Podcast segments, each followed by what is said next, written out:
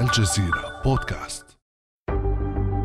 وكل المساجين لآخر مرة. اللي بده يكمع ينزل برا وينزل على البطن إحنا ما بنطحه مشاهد حقيقية تم تسريبها من داخل سجون الاحتلال الإسرائيلي.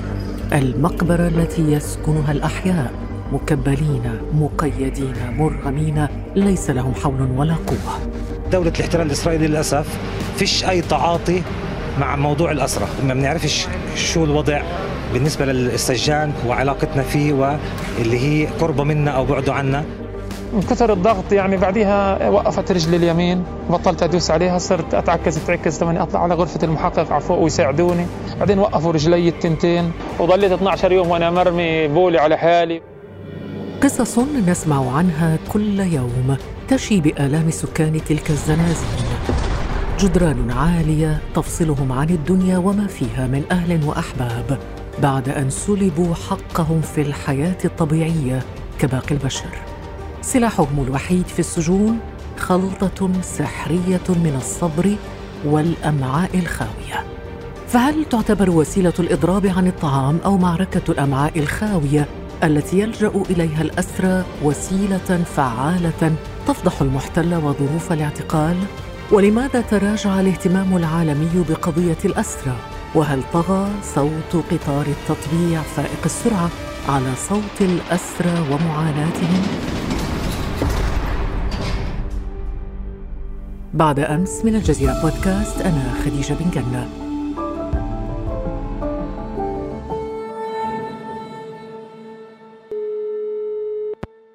أسعد اليوم بانضمام الأستاذ محمد مجادلة الصحفي المختص في الشأن الإسرائيلي. إلينا في هذه الحلقة من فلسطين.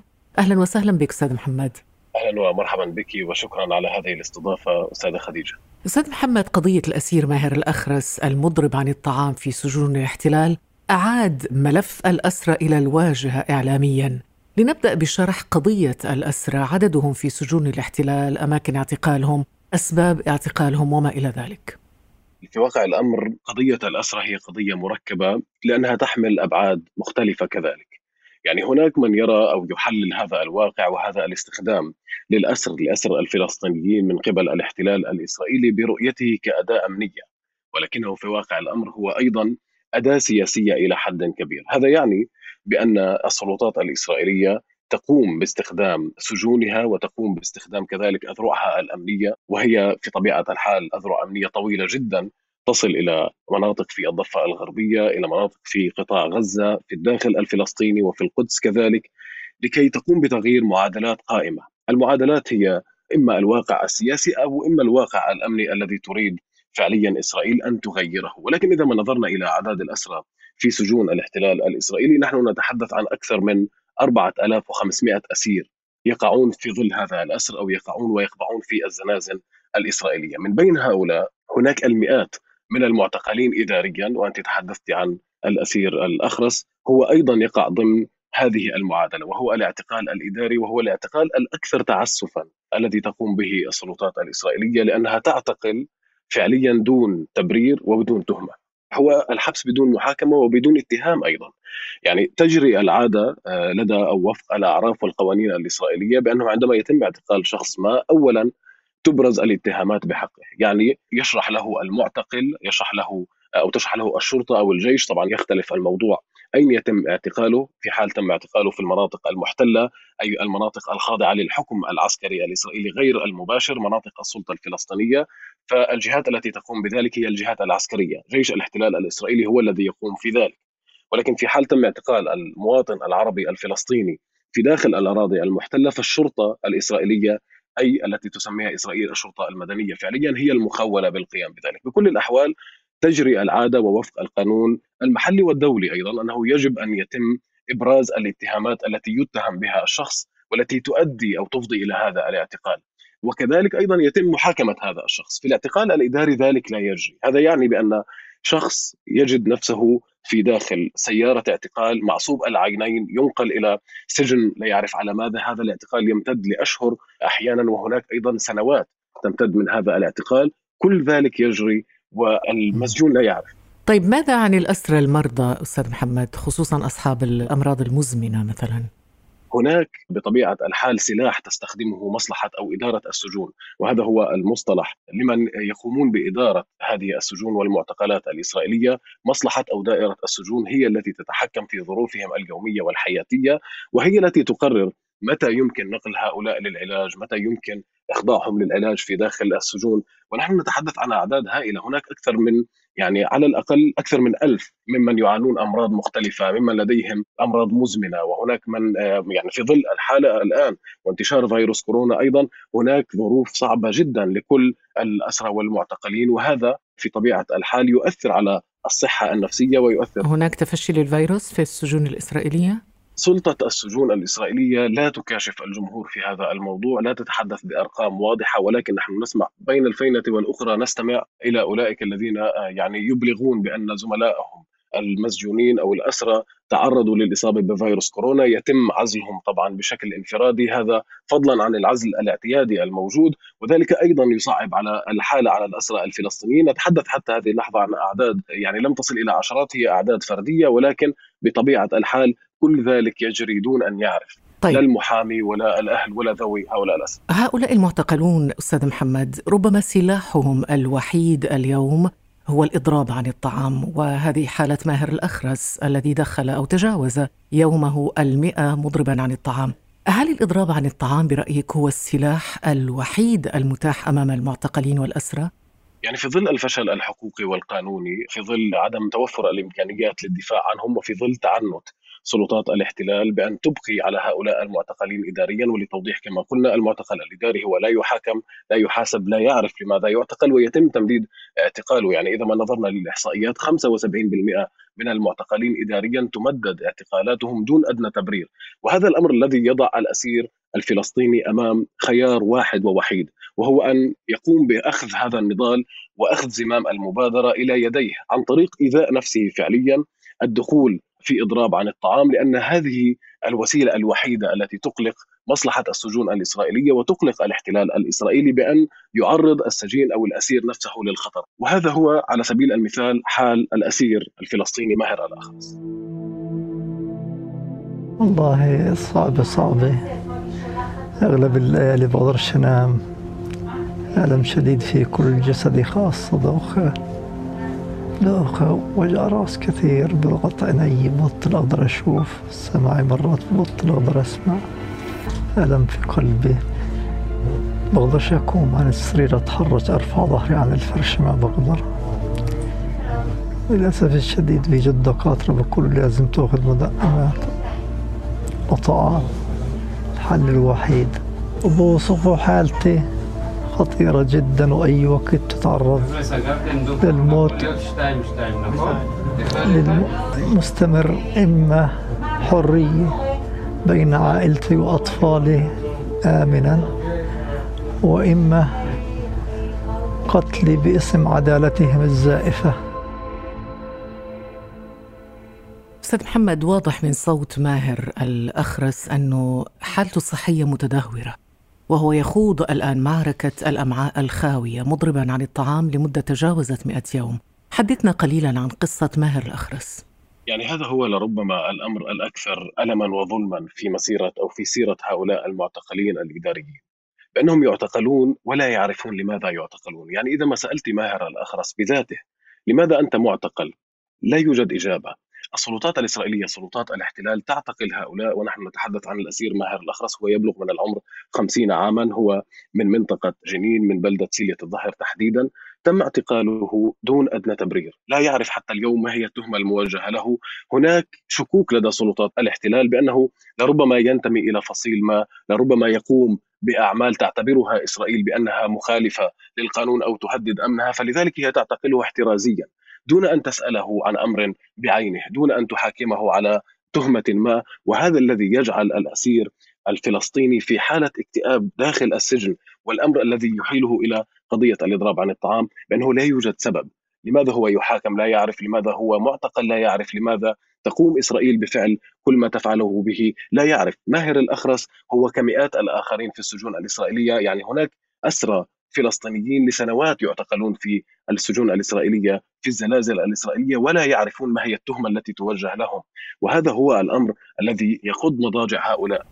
ولكن هناك اتفاقيات دولية هناك قوانين دولية تضمن حقوقا للسجناء والأسرى. برأيك لماذا يحرم الأسرى الفلسطينيون من هذه الحقوق؟ يعني فعليا إسرائيل تتحايل على القانون الدولي وتتحايل كذلك أيضا على الاتفاقيات الدولية. أي أن الأسرى الفلسطينيون يمنعون أو يحرمون من هذه الحقوق بموجب قرارات أمنية تعسفية يوقعها وزير الأمن الإسرائيلي أو يوقعها كذلك قائد المنطقة في الجيش الإسرائيلي وهناك يعني غطاء قانوني لإسرائيل بموجب ذلك. هم يتحايلون أيضا على القانون أحيانا عندما يمددون في كل مرة من جديد الاعتقال الإداري أو يفرجون عن الأسير الفلسطيني ويتركونه يعود إلى بيته أو إلى قريته ويعتقلونه في الأسبوع المقبل. هناك طرق متعددة تقوم بها إسرائيل بالاحتيال على القانون وتعتقل الأسرى في كل مرة من جديد وتنكل بهم.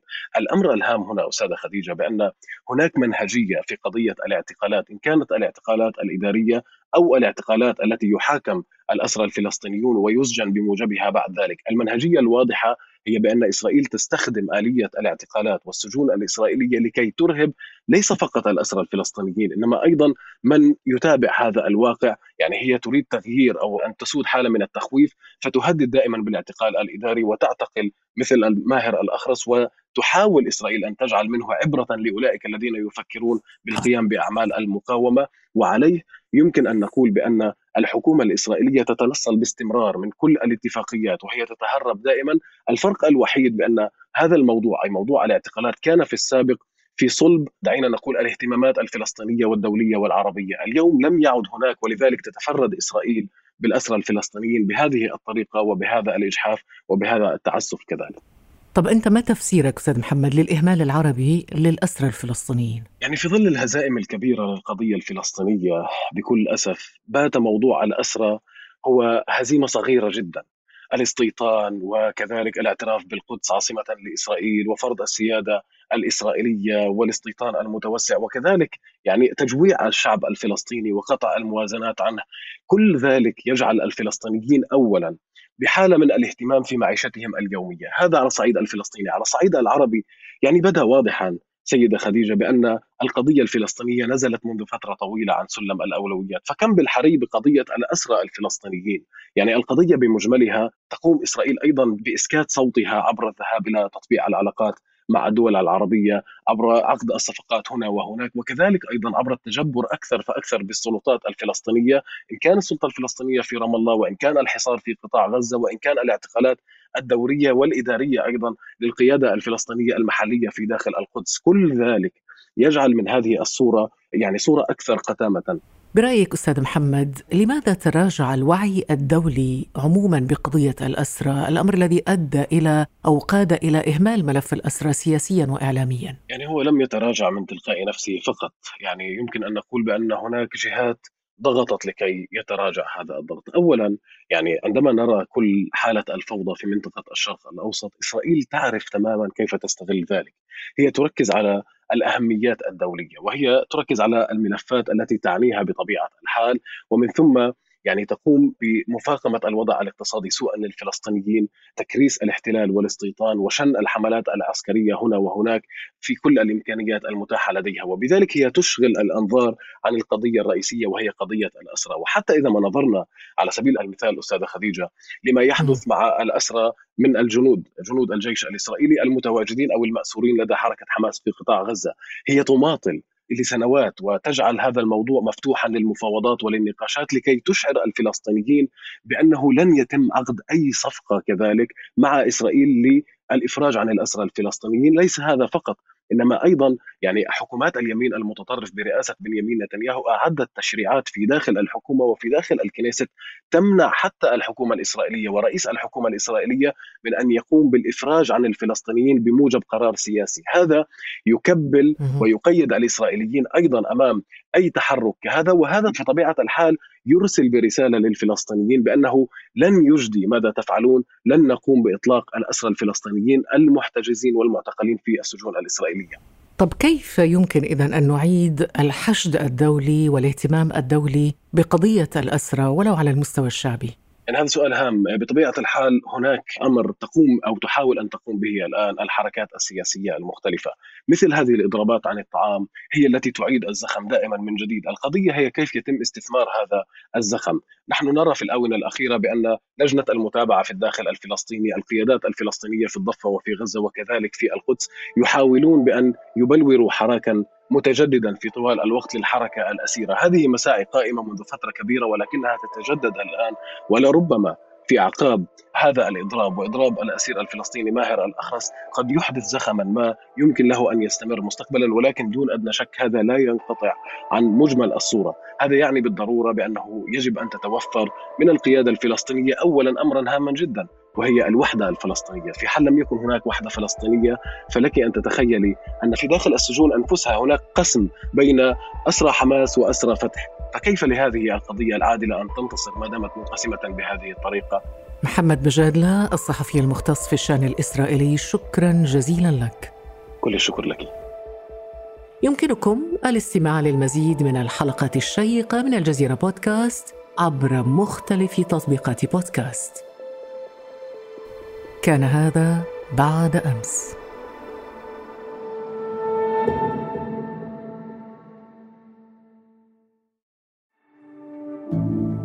ابقى على تواصل مستمر مع الجزيرة بودكاست ولا تنسى تفعيل زر الاشتراك الموجود في تطبيقك لتصلك الحلقات يوميا.